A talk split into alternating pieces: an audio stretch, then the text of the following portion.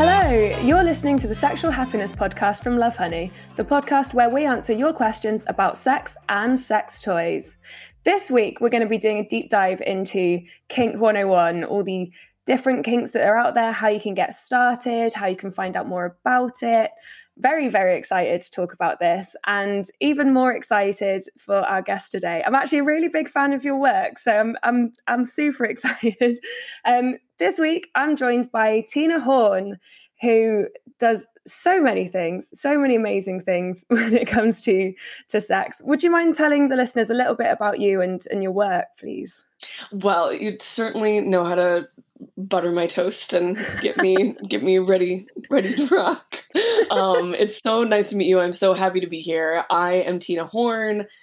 I am a writer and teacher and media maker. Some of the things I do are I have my own podcast. It's called why are people into that it's about sex kink gender and love it uh, i've been doing it for uh, going on eight years now so if you're uh, interested in a deeper dive into all different kinds of fetish and sexual interests on uh, people who have sort of devoted their lives to the work and art of sexuality talking about those things it's a very conversation show very sometimes political, sometimes storytelling, often very raunchy, often intellectual, often very funny. Um, sort of show. Um, so you can listen to that wherever you pod. Why are people into that?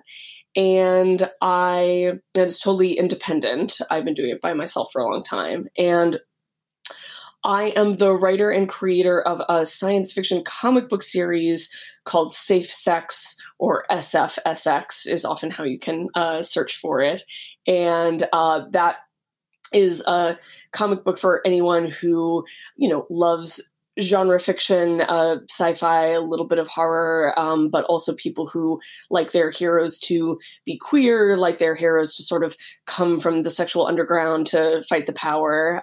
Amazing. You so busy and so much knowledge. Um, it sounds there's a lot of really fun stuff that you do. And, you know, as soon as someone mentions the combination of like science fiction, horror, comic books, and sex, like I'm in. Everyone should be in. Cool. I'm it's your man.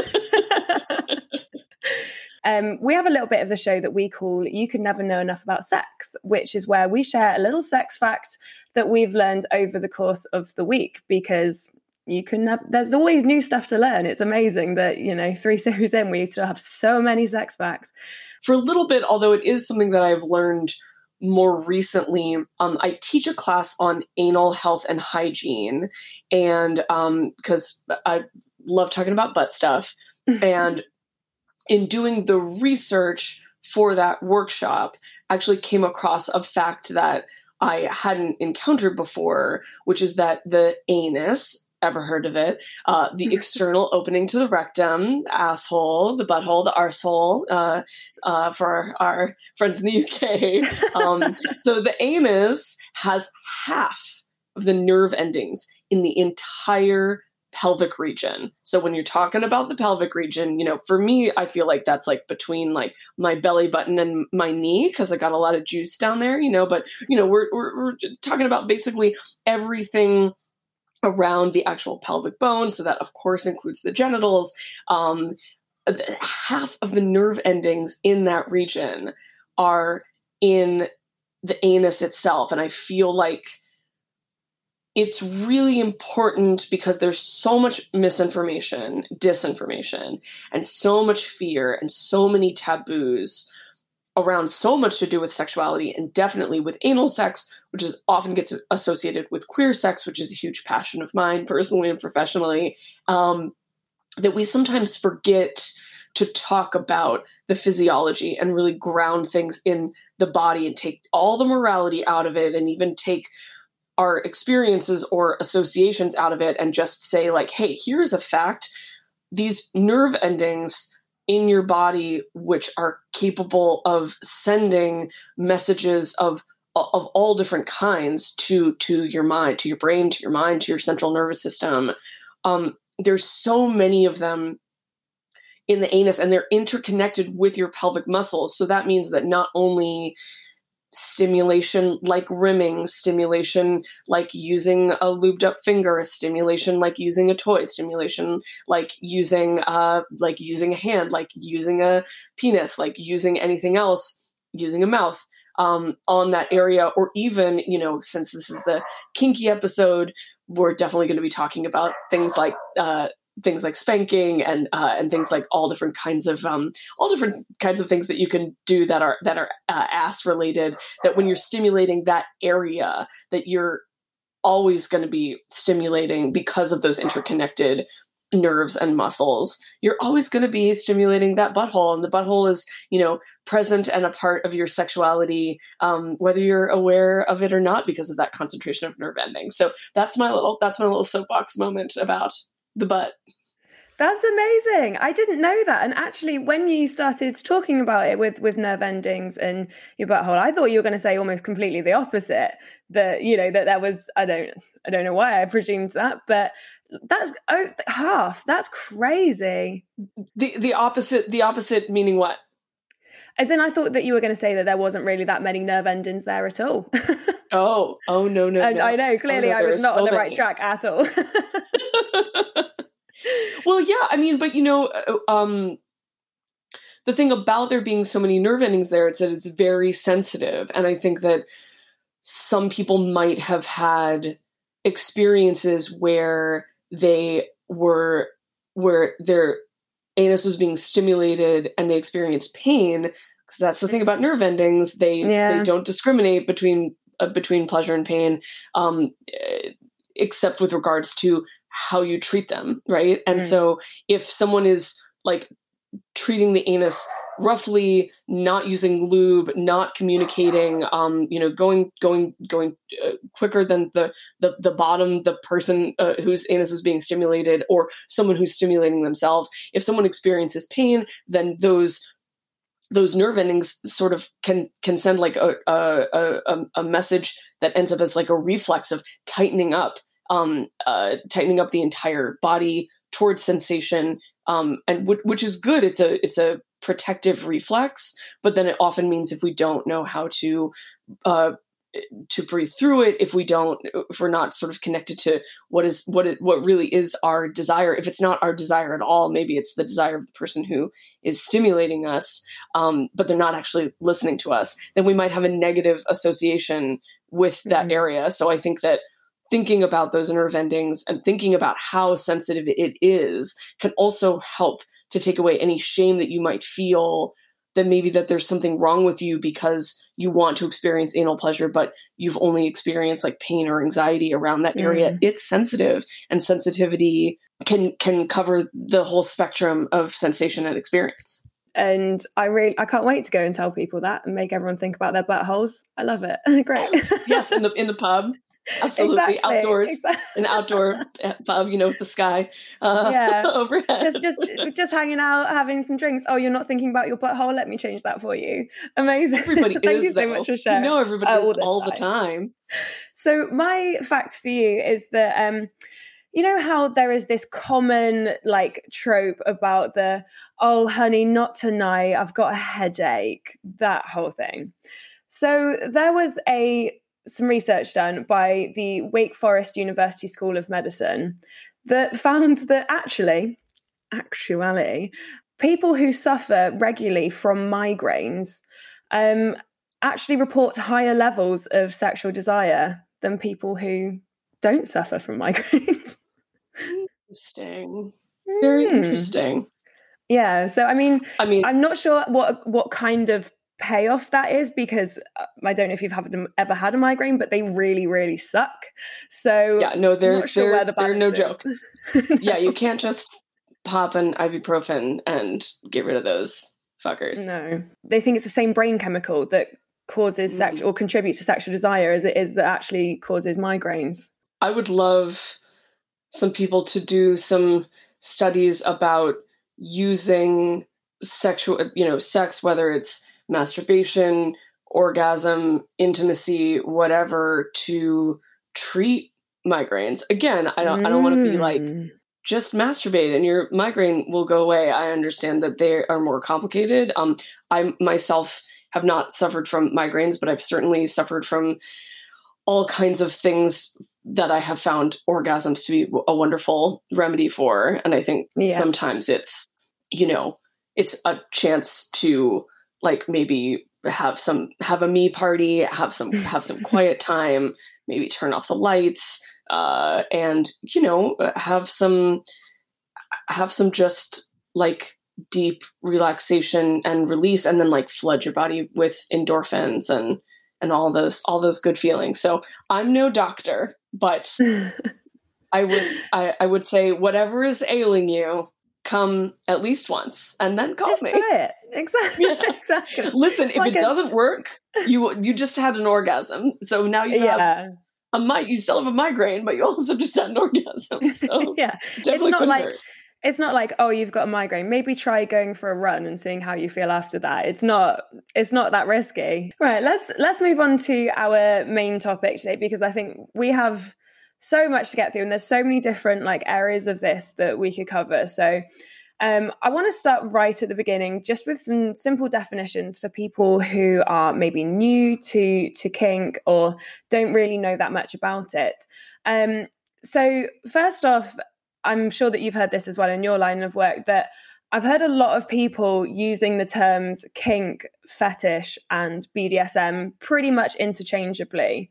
Um, but they, they do all have slightly different meanings and connotations. So, um, firstly, I'd just like to go through, you know, what the differences between those are and, and what word we should be using for different things. Totally. This is a great question. And I think that in a lot of cases, it is appropriate to use those terms interchangeably. They all work as umbrella terms for any sexual desire or practice or community that is transgressive or is considered taboo or uh, just unconventional in some way. Um, the differences that I would that I would want to actually focus on is a little bit more like where those terms come from, like understanding those terms by understanding where they come from. So fetish actually is a term that comes from uh from uh, that has a, like a medical background like a psychological medical background like in the the DSM right? So um in some ways fetish has an association of pathology, um, a, an association of uh, you know a, a, paraphilia, something that is a desire that is uh, you know considered by an individual you know medical care provider or uh, the medical community at large or the mental health community at large to be uh, to to be deviant, to maybe even be like damaging in some way, right? So luckily, uh, in 2021, uh, we have, you know, the medical community has come a long way in terms of mm. seeing certain activities as like necessarily uh, a, a sign that there's that there's something wrong with you, that there's something weird. I mean, first of all, just that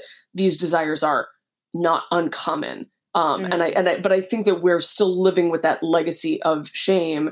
Uh, I, I also don't want to suggest that there are not um, uh, doctors, both of the physical health and mental health and emotional health, that are not still out there in the world today, uh, all over mm-hmm. the world. Uh, you know, uh, shaming people, diagnosing uh, people as you know having some sort of issue for having some sort of uh, quote unquote deviant desire. Um, so so there's that. Fetish is also a term that has come to be associated with a lot of um, a lot of aesthetics. So, like fetish art, for example, you know, art that depicts certain fetishes, um, uh, fetish fashion. Uh, so, you know, all kinds of gear, whether it's leather or latex or, uh, you know, fetish shoes. Um, uh, it's a, a, topic that I, which I'm rather fond. Um, and sometimes just a, a, certain kind of imagery is often um, associated um, with fetishism um, and, or, or, you know, or, or a fetish uh, aesthetic. Um, and then BDSM is actually a term that comes from community that comes from the people who you know are kinky. And i you know d- to designate kink i would just kind of say that it's kind of that's kind of more a colloquialism and it's a um you know i'm a writer so i'm always kind of interested in like how all these words can be like used interchangeably as nouns as adjectives, um, uh, you know, as, as branding, um, as like explanations for what we're talking about. So kinky is a, a little bit more of just a colloquialism or slang um, that just kind of describes like anything that is sexually maybe out of the ordinary, which of course totally is different from person to person. Somebody listening to this might find something super kinky that is just like that's something I do on a day that ends in Y. Um, and uh, but there might be something that uh, you know I think of as like wow, super kinky that somebody listening to this might be like, oh, that's just been a part of my fantasy life my entire life. I just think of that as mm-hmm. sex. I don't even think of that as kinky at all. And then BDSM is is a term that comes from you know kinky communities. Um, that uh, is kind of a tricky little acronym. It it stands for let's see if I can do this off the top of my head. Um, it it stands for bondage, uh, and it also stands for discipline, and it also stands for domination and submission, and it also stands for sadism and masochism, uh, and then the and then it also sometimes stands for master slave or uh, you know, master and submissive or mistress and submissive. Um, you know, slave obviously being a, a term that that there's some pushback in the community about like who who gets to who gets to play with that term uh, and in what contexts. Mm. Um, so, but you know, the the, the idea of um, you know, t- to me, like domination and submission or a, a, a dominant and a, a submissive is like sort of like a, sufficient umbrella term that can encompass, mm. um, you know, mistress slave, like the idea of a sort of more like high protocol, like strict, like legacy of like understanding of like what is the difference between like one person who is the top and one person who is the bottom and one person who's in charge and one person who um who wants to to surrender to that person who is in charge. So anyway, just made something complicated more complicated, but hopefully um, with more to chew on. Thank you. No, I I think that's really really helpful. And as you said, BDSM is one of these terms. I've seen like graphics before on the internet where it says BDSM along the top and then it has actually loads of different things that all of those letters can stand for that you know and different words that mean different things to different people which for me personally is one of my favorite things about like kink and BDSM as things. The fact that there is such a wide range of things and such a wide scope for things to for people to really explore who they are what they're interested in what they want to do in a way that is is safe and healthy and where they feel looked after and connected which brings me on to what I, I I've put this right at the beginning of our conversation because I think it is so important. But one of the things that scares me quite a lot is the amount of times I have heard conversations with people or that people have asked me questions where they've said, you know, oh, I think we're going to try something naughty. I think that, you know, my partner's going to tie me up tonight, or we're going to try spanking, or, you know, and people who are starting to dip their toes into, um, you know, something a little bit more frisky. Um, and one of the things that I, I mean, I must drive people nuts talking about safety aspects of it. Um, so for me, a, a, really big thing to communicate to people is about aftercare. And, you know, even if you're doing something simple like being tied up or, you know, being spanked, that you and your partner need to be aware of the different feelings that that can bring up in you and the importance of aftercare to make sure that you're not sitting there afterwards just like oh my god what have i done firstly would you mind explaining a little bit about aftercare like what it is why we do it Absolutely. I, am so glad that you are focusing in this conversation on aftercare. Uh, first, I'll explain what aftercare is. So, aftercare is a concept also developed b- within BDSM community to describe the time, the intentional time that you spend with yourself with your partner, perhaps with your partners, perhaps with your community. Um, making there's so there's so many different ways that you can practice aftercare but and really what it comes down to is is is what i said already is setting intentional time. So for some people that time might be a check-in hey you're all right? I feel great. Cool let like let's go out again or let's go to sleep. Um, that would probably be people who know each other really well and know how to read each other really well, maybe from lots of time and experience, either together or separately. Um, or it may just be like that's what you know from an ethical perspective like that's what we owe to each other. You know maybe it's a, um, a hot and anonymous hookup and you kind of feel like this is what we owe to each other. Just a quick little check-in feeling good feeling good. Okay. For some people aftercare could could last an hour. It could last for the rest of the night until you go to sleep. It could last you know the entire next day could be devoted to aftercare. Some people might need might might have a kink experience that they need to take a, a week long vacation from life just just to process um and i mm-hmm. you know you know but but the the reason that i'm glad that you framed it that way when talking about safety is that i think that aftercare you know, we, we talk in kink, we also talk about negotiation beforehand, right? Like a, a conversation about mm-hmm. desires and boundaries. And some of the things that you might talk about during negotiation might be sort of tools that you take into your play or into your sex or into your date. Most people know about safe words, right? Like mm-hmm. yellow for stop, or uh, sorry, uh, yellow. You gotta you gotta designate what it is. Yellow for slow down, and red for stop uh, or whatever words you want to use. Um, sometimes people like to take in a uh, designating like a pain scale, like uh, an understanding that hey, we want to play with sadomasochism, which is the erotic exchange of of pain, the consensual erotic exchange of pain between adults. So, um, I, you know, I want to spank you, um, I want to I want to paddle you, um, maybe even something that is less about like pain, but more about like an excruciating experience, like tickling. There's people who have tickling fetishes, right? Oh, and so being able not. to say like, oh, uh, okay, uh, you know, uh, I is the top, the person doing the spanking or doing the tickling, have an understanding of what I think is intense.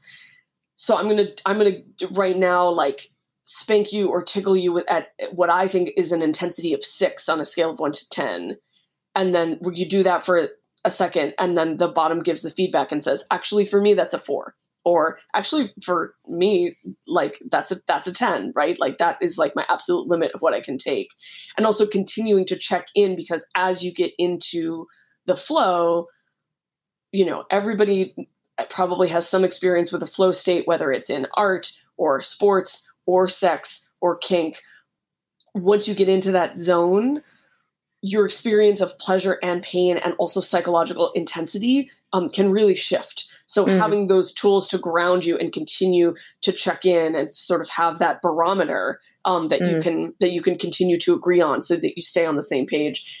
All of these things we take into our sex and our play, so that we be, so that we can have the experiences that we want. And for mm. kink, a lot of the time, what that for kinky people and for people who are interested in kinky experiences what people want is to push the limits of what they can experience and when you're pushing your limits you are you know you're you're playing with fire you are stretching yourselves yourself beyond like what you could do before again to use the sports metaphor. You're running further than you have. If you are going on a longer run than you have gone on before, you need to stretch. You need to be hydrated. Mm-hmm. You need to, and then while you are running, you need to listen to your body, right? And you know kink is is much is much the same way. And you know if you're if you're creating art that you know maybe maybe you are a performance artist or or an actor and you are pushing yourself to a psychological place of like embodying some human experience or emotion that you haven't experienced in your in your art before um all all of these things like you need a cool down. That's what an aftercare is. It's a cool mm-hmm. down it's it, it's a space for a come down. Actually i recently was on set. This is another thing i do is do like consulting including um, on set uh, intimacy consulting for film and television and theater. And i was on set recently with a performer who was portraying a dominatrix in a movie. And I was describing the aftercare, both that they would need to provide, that was like part of the script that they were providing to the that their character was providing the character of the dominatrix Mm. but that also that the actor needed aftercare from that scene. And i was Mm. describing it and the actor said to me some people during a come down from a party from sex from sports from art um, uh, just from a really intense experience some people are going to want ice cream. Some people are going to want cuddles. Some people are going to want a long walk. Some people are going to want a long bath. Some people are going to want to binge a comfort show so Mm. that is time for you to integrate the experience, um, you know, sort of like integrate the psychological psychological experience with the physical experience. And maybe that's something that you need solo and maybe that's something that you need to do with somebody who was not involved in the kink scene that you had like like like a friend phone a friend. Mm. um, and sometimes you might need to do that with with your partner right? And when we're playing with fire when it comes to kink whether it is spanking or bondage as you mentioned or um or maybe something that is a little bit more psychological like a role play or a power exchange dynamic we're making risk aware assessments about something that is a little bit outside of our comfort zone or maybe a lot Mm. outside of our comfort zone and there is a possibility that you will be hurt like humans want to push limits and do things that are dangerous Hmm. and so instead of thinking okay i need to create a situation in which i'm always safe i'm a firm believer in you know harm reduction. Like what is the situation that i can create for myself that that mitigates harm and that means that like if i like if if i do experience something that I, that i wasn't anticipating that i have the space to heal from that to integrate from that to learn from that um, and it doesn't necessarily mean like oh can't do that again because i'm like traumatized from it um, but uh, what you know what did what did i learn from that experience and what what Mm. what do i want to try again next time I wanted to talk, um, I wanted to go through this next section quite quickly, but I wanted to mention a couple of common kinks, um, you know, and just mention a little bit about them, um, you know, one or two ways that you can um, explore it with your partner if you're new to it, and a little bit of myth busting, because I think for, for people who are new to it, they might not know what's out there and they might not know really what is possible. So I think if we just go through a, just a quick fire list of a couple of things that maybe people who are listening will hear something and be like, "Oh, oh, okay," and see what see what tickles their fancy. power play is basically when one person w- well w- i'm just going to keep it simple with all of these and talk about a, a couple about two people playing together but i just want to say off the bat that most kinks can be done solo or with three people or with a big group but just to, to keep it for the sake of brevity i'll i'll talk about how it looks when there's two people involved. So with power play the couple will negotiate. One person is going to be the dominant the person holding the power and one person is going to be the submissive the person surrendering their power. And that can manifest in a lot of different ways that often involve a lot of different kinks but it's i think the most important thing to know about it is that if you want to intentionally play with that it's at its most ethical and its most enjoyable when you are when you negotiate and communicate that desire whether your desire is to be dominant or be submissive and all kinds of different people all all kinds of different genders want to be dominant The one that people often fall into first when it comes to kink is things like bondage and like impact play, like spanking and stuff. And um, it's it's something that again, you know, people should find out a little bit about so that they don't accidentally cut off their partner's blood supply to their fingers, you know, tying them up so that they don't smack something that they shouldn't have smacked. Um, what are some ways that people can start by exploring impact play and and bondage and restraint in a way that's safe and, and where can people find out more about how to do those things safely Absolutely. So, impact play, I'll start with impact play because that is one of my favorite topics. I teach about it a lot. It's one of my personal favorite kinks, and it is a bit, you know, spanking in particular is a bit of a kinky gateway drug, uh, so to speak, um, partially because it is totally possible to do it for free. uh, it's totally possible to do it, you know, in in most in most the, the privacy of most bedrooms. It's a way that you can explore the sadomasochism side of BDSM. So that's again the erotic exchange of pain between consenting adults. Um, and just a word on sadomasochism.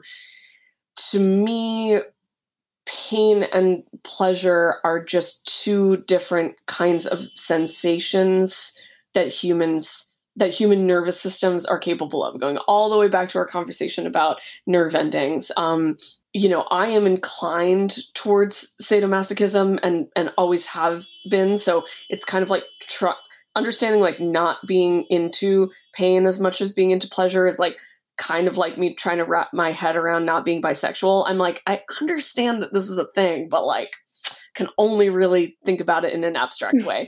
um, with the understanding that not everybody uh, likes pain as much as they like pleasure. I think it is important not to judge that like on on a on a physical level they're just two different kinds of sensation without any moral valence like attached to them and um and sometimes they can they can work together um to create like really intense experiences mm. and and there are quite a lot of people who like intense sensation whether it and just because you are in, into pain doesn't mean that you're into like the most extreme pain all the time. Mm. And there are like lots of different kinds of pain. Mm. Spanking is one of my personal favorite kinds of pain. Um, I find it really intimate. I find it really sensual. I don't always like to like I can enjoy a spanking and like not have an orgasm or like not have have like sex be like a part of a of a spanking scene. I can even be spanked by somebody or do impact play with somebody that I'm like don't find particularly like physically attractive, um, mm. which is really liberating because then it kind of becomes more like recreational. Uh, yeah, so I could go on and on, and I do often everywhere and lots of places. Um, go on and on about impact play. Um, but uh, you know, uh, just like with everything else, if you are interested in spanking, whether it's just like a quick smack uh, during doggy style, um, uh, or you are like interested in sort of a more like a role play um, of a scene where somebody is like across your lap and like really maybe like you're experiencing the, one of the D's in BDSM, the discipline, the idea of like discipline and punishment. You you just gotta like explore those fantasies with yourself and know like, do I just like the sensual part of spanking? Do I like the pain part of spanking? Am I interested in uh, like you know actually being like having a dynamic where there's some fantasy that i'm being punished for something what is the thing that i mm. want to be punished for um and um you know what what kind of aftercare do i need after a spanking all those different kinds of things. And then you know there are different impact play um, instruments that people like to use or implements um, paddles belts floggers whips canes um, there's just all kinds of different things that people like to use. There are so many awesome kink classes of all kinds um, available in uh, you know pleasure product stores and local kink community centers which totally exist. They're often in like play spaces like dungeons. Um, one upside of living in 2021 is that like i was saying before a lot of these things have gone online. Um, so even if you are in a place where you feel pretty confident that there is no like sex positive like meeting or gathering space um, or you don't feel comfortable like actually going there physically because of who you might run into uh, it's now more possible than ever to do that online um, don't just like go to the store and buy like an Indiana Jones bullwhip and then just start like whipping your partner. Um, th- th- this it's a skill, it's a technique, uh, and it's something that you that you need to not only like learn the technique and learn the safety but also like learn how to finesse it and like mm. in, in, your in your own style i think that the reason that bondage is so fundamental and popular is that it is a physical it's the sort of most straightforward physical manifestation of a power exchange right because if somebody is restrained they're pretty quickly going to feel the like physical sort of like fight or flight response that then gets connected to their psychological response of having a loss of control of the reason that people want to experience power exchange whether they're the person in control or surrendering control is that it we have to stay in control as as adults in this society like every minute and having a space where you can negotiate losing control within a structure, within a circle, within a space, within a designated period of time, mm-hmm. it has the potential to be so cathartic. In terms of how to get started with bondage, um, some people take to rope bondage really really quickly and really well um, and some people you know m- might already have um, some knot tying skills it is important to understand about safety like you were saying loss of circulation for bondage that is too tight is is a real risk so um, uh, make sure that you are uh, like doing your research and knowing what you're doing before you are using rope bondage. Um, there are a lot of really great like cuffs, like restraints for um, uh, for wrists and ankles um, on on the market that you can get in either like leather stores or sex positive uh, pleasure product stores that that are sort of designed for beginners that are really padded um, and that you know that are also like dummy proof um, that you mm. can just like slip on like you would slip on a belt um, and uh, and then you know they might have like carabiners um, that you can use to um, attach either to to themselves um, or maybe you have a bed that you can attach it to a headboard um, and then just experience that like that power exchange um, between you know the the person doing the restraining and the person who is restrained maybe you just want to do a little bit of restraint and then have the sex that you have otherwise. Kink, just before we we move on, you know, we we've touched on a couple of different kinks that are very common um, that you know a lot of people will know about you know as we or like have have have some under, understanding of some awareness of um, but there are so so so many things for so many people um, that perhaps listeners may not have heard of. Things like objectification um, consensual non-consent exhibition voyeurism primal play pet play things like that. There is so much out there. Um, and i just want to mention that you know you said about taking classes online. There is such a good global BDSM and kink community. Um, that that's really informative and really help, helpful and really wants you to have a great time. And you know if you if you are thinking okay you know maybe there's something here that that i i would be interested in there are websites like bdsm test and things like that where you can basically answer lots and lots of questions and then be suggested kink things that you might be into. And then doing some research online can lead to all kinds of awakenings that you weren't expecting.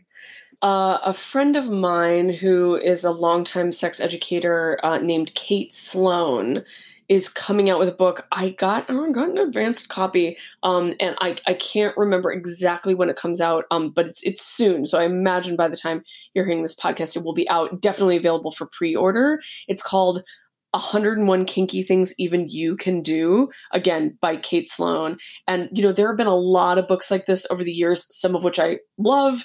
Like the ultimate guide to kink is a is a classic um, edited by tristan taormino that has a lot of different interests and a lot of different perspectives in it. Highly recommend that one as well. And then there's just like a lot of stuff in between that has just been like sort of mediocre. Um, and i think that mm-hmm. kate's book is really classy like in in terms of its aesthetic and its design and it has like really beautiful illustrations uh and just really covers and it's it's very like it's very of the moment it's very contemporary um and mm-hmm. very inclusive um and i just i, I feel like I, as, as soon as she sent it to me i was like i'm so glad that this is the new book that we have to i i mm. literally said to myself the next time i go on a podcast this is going to be the resource that that I recommend um, uh, because I, I just think it's it's it's a very like friendly intro. I think that a lot of people who are new to BDSM and kink would worry about talking to their partner about it. You know, do you have any advice for someone who is about to have that conversation and on what they can say and you know how kind of resources they can direct their partner to to to learn about it as well because obviously you know for example for people who are more submissive and want their partner to be very dominant for saying that to a partner who has no experience in it might might not lead to the best experience if you're not explaining it properly. i I'm aware that I've just asked basically two questions in one go. no, no, no. It's such an important question. Actually, I'll start with the scenario that you just outlined because I think that the idea of somebody who has fantasies of being submissive asking their partner to be dominant is such a great illustration of the sort of, of, of the symbolism of BDSM that we were talking about, or the sort of like the the melodrama uh, of storytelling inherent in in BDSM that uh, and and the way that power exchange is is usually like not as it's, it's not a simple uh, current that like you know uh, runs in one way in, in one direction the reason that that's such a good example is that it helps us to not always think about power exchanges being very literal that like a dominant mm-hmm. person wants to dominate their partner and so they say to their partner like i'm gonna i'm gonna dominate you i'm gonna spank you i'm gonna tie you up right like sometimes the the person with the strongest desire um, is is the bottom right mm-hmm. is the mm-hmm. person who who has that desire to surrender for all of those or to like uh, like feel that loss of control for all of the reasons that we've been talking about today. In terms of advice for how to broach these things, whether your fantasy is of being submissive, whether your fantasy is of being dominant. You know, something that I always recommend is, uh, and that many, many people who have come before me um, have recommended, is having these conversations like not in the heat of the moment. Um, yeah. So there is definitely a benefit to bringing something up like when you and your partner are both really feeling it and sometimes you can just really try something and then you have the you're both really brave you trust each other you you're feeling it you have the experience and then like that's how you discover something new. That happens all the time and like is super mm. possible. It's a, it's good to have a baseline understanding of the importance of being ready to have those conversations when you're not horny. Yeah. My partner and I call it shopping while hungry. Um, like you know that feeling.